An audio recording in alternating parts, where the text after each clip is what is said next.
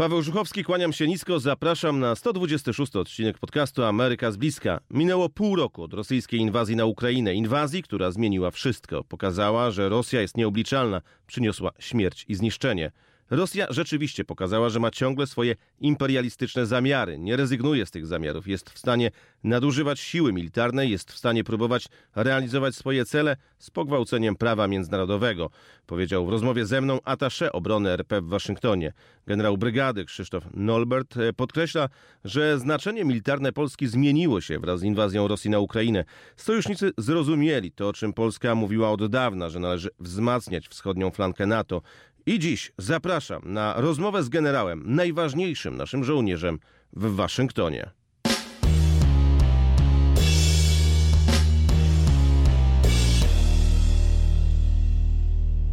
Panie generale, wojna na Ukrainie zmieniła wszystko. Zmieniła także podejście sojuszników i do Polski, ale także Polska zweryfikowała pewnego rodzaju sojusze. Tak? Są żołnierze, którym bardziej ufamy, mniej.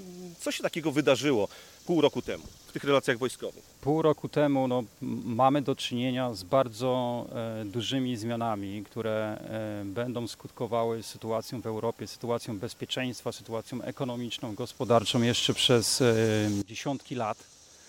E, jak wiadomo, położenie geopolityczne Polski, bliskość granicy z Rosją, bliskość granicy z Białorusią powoduje, że w tej chwili e, jesteśmy w centrum zainteresowania. E, dużo się o Polsce mówi, mówi się wyłącznie dobrze.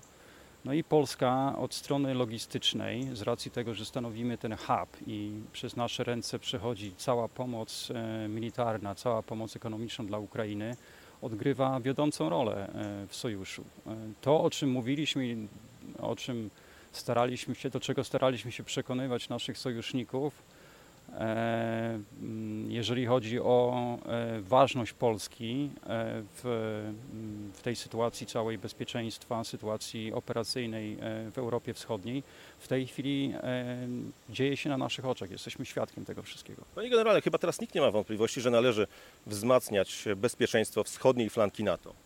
To prawda, to prawda. E, rzeczywiście e, te nasze oceny, do których staraliśmy się przekonywać sojuszników e, przez lata, to o czym mówiliśmy na temat Rosji, również, co wcale nie daje nam żadnej satysfakcji, staje się faktem. Rosja rzeczywiście pokazała, że ma ciągle imperialistyczne swoje zamiary, nie rezygnuje z tych zamiarów i jest w stanie nadużywać siły militarnej, jest w stanie próbować realizować swoje cele z pogwałceniem prawa międzynarodowego. Pan rozmawia tutaj na pewno z, ze swoimi kolegami z innych państw. Jakie oni rysują scenariusze dla naszego regionu po tej agresji e, brutalnej Rosji na Ukrainę?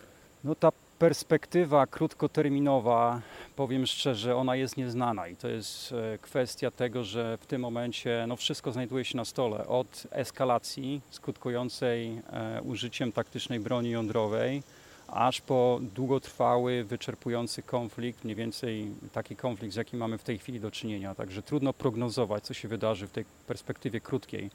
Natomiast jeżeli chodzi o e, tą perspektywę strategiczną, długofalową, to co się będzie rozgrywało w ciągu najbliższych dziesięcioleci, no to jest kwestia e, odpowiedzi na pytanie, na ile Unia Europejska, na ile tak zwany Zachód będzie w stanie zrewidować swoje podejście, będzie w stanie przygotować nowe strategie, które w sposób skuteczny powstrzymają Rosję, powściągną ich e, imperialistyczne zamiary. I tutaj nie chodzi wyłącznie o, o siły zbrojne, nie chodzi oczywiście e, o, e, chociaż to też jest istotne, to też jest istotne, to jest ważny element e, tak zwanego odstraszania, natomiast w dużej mierze będzie to zależało od umiejętności przeciwstawiania się tej ekspansji ekonomicznej Rosjan i, i rezygnacji E, z przypadłości niektórych krajów e, zachodnich, niektórych krajów Unii Europejskiej, które miały tendencję do tego, żeby realizować swoje własne interesy, bilateralne interesy, swoją własną agendę. I to tak naprawdę jest praprzyczyną tego, co w tej chwili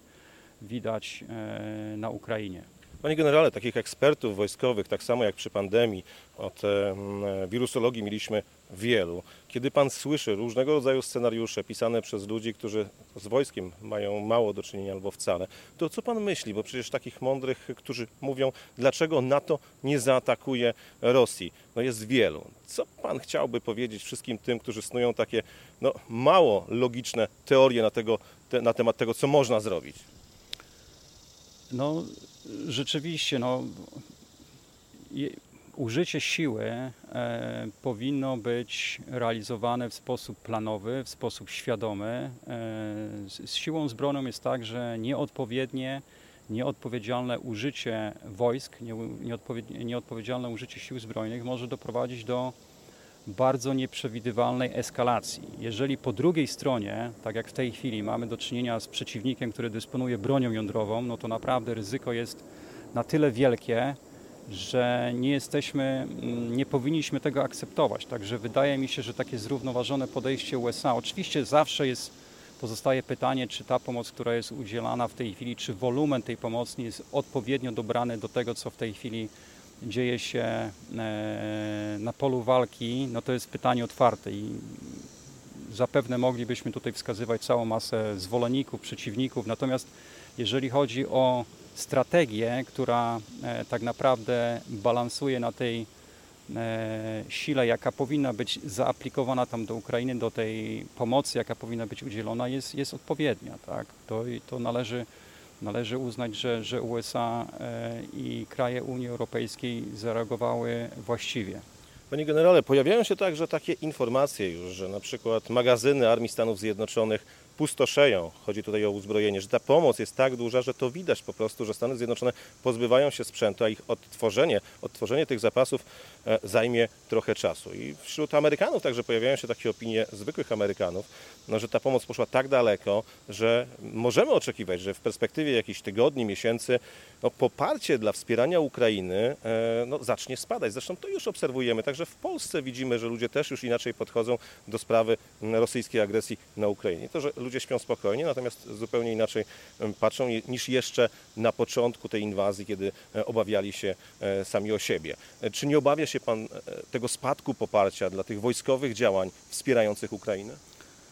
No to jest pytanie o odpowiedzialność elit Możemy mieć tylko nadzieję, że elity rządzące zarówno tutaj, po tej stronie e, oceanu, jak, jak e, europejscy przywódcy e, wykażą się odpowiedzialnością i będą, będą podejmowali właściwe decyzje. Natomiast jeżeli chodzi o uszczuplanie zasobów obronnych, zarówno po stronie naszej, jak po stronie USA, no to jest sytuacja, z którą mieliśmy do czynienia w 2001 roku po atakach wrześniowych na, na World Trade Center. Mieliśmy z nią do czynienia za czasów prezydenta Obamy, kiedy doszło do niekontrolowanej eskalacji sytuacji na Bliskim Wschodzie. Pamiętamy kampanię ISIL. Wtedy również te zasoby e, obronne tutaj po tej stronie oceanu bardzo mocno topniały. Natomiast to jest kwestia odpowiedniego przygotowania linii produkcyjnych, e, przesterowania całej produkcji i myślę, że w ciągu najbliższych lat e, USA, podobnie jak, jak kraje europejskie, będą w stanie sprostać temu wyzwaniu. Miejmy nadzieję, że też po jakimś czasie ten konflikt zacznie słabnąć, zacznie, zacznie wygasać. Także oczywiście jest ryzyko, jest ryzyko, ale powtarzam, to jest kwestia odpowiedzialności elit. Mam nadzieję, że tutaj będą podejmowane odpowiednie decyzje i ta determinacja, z jaką mamy do czynienia w tej chwili, ona zostanie utrzymana na takim samym poziomie. Panie generale, na koniec jeszcze jedno pytanie chciałbym zadać, które najczęściej pada, kiedy piszą słuchacze, kiedy e, piszą ludzie w internecie, zadają pytania. Czy Polska jest bezpieczna? Słyszymy zapewnienia choćby Joe Bidena, że artykuł 5 NATO to świętość, no ale ludzie mają prawo zadawać pytania. Czy jesteśmy bezpieczni? To pytanie jest pytaniem otwartym. E, jestem daleki od tego, żeby eskalować, żeby wzbudzać niepokoje społeczne. No, Polska jest e, solidnym krajem, jest sprawdzonym i zaufanym członkiem Sojuszu Północnoatlantyckiego. Jesteśmy w Unii Europejskiej. Mamy artykuł 5 który w sposób e, skuteczny odstrasza potencjalnych agresorów. Natomiast e, żyjemy w, w, zglobalizowanym świecie. Mamy do czynienia z pięcioma zasadniczymi adwersarzami. Jest Korea Północna, są zorganizowane grupy przestępcze, jest Rosja, są Chiny.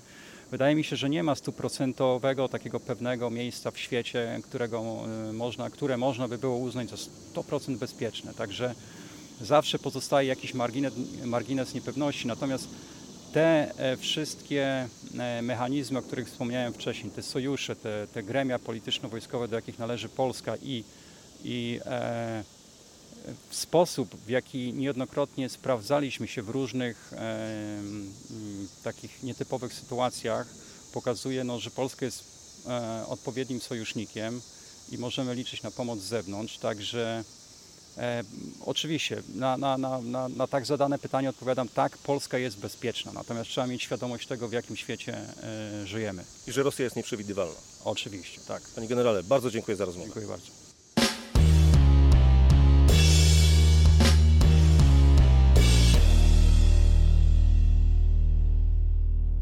Generał brygady Krzysztof Nolbert, atasze obrony w Waszyngtonie, był moim gościem. Ja przypominam, że każdego dnia opowiadam Wam o USA i sprawach międzynarodowych w radiu RMFFM oraz radiu RMF24.